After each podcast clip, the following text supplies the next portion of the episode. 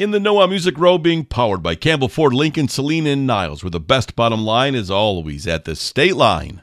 New music, new tours, new babies, and more. Getting you in the know on Music Row. It's obvious that Carrie Underwood carefully plans and choreographs her shows, and there's clearly more to it than what we see on stage. For me, you know, I want to make sure I'm at the top of my game, so definitely want to up the up the cardio and workouts and things like that. Wardrobe, you know, all, all of those. George Strait might have some new music to share when he returns to the road for a few stadium dates this spring.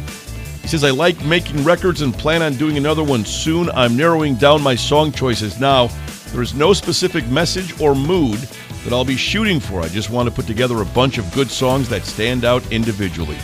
George will be joined by Chris Stapleton and Little Big Town on his upcoming stadium tour, which opens May 6th in Glendale, Arizona at State Farm Stadium. They'll stop in Columbus, Milwaukee, Seattle, Denver, and Nashville before wrapping up in Tampa, Florida at Raymond James Stadium on August 5th.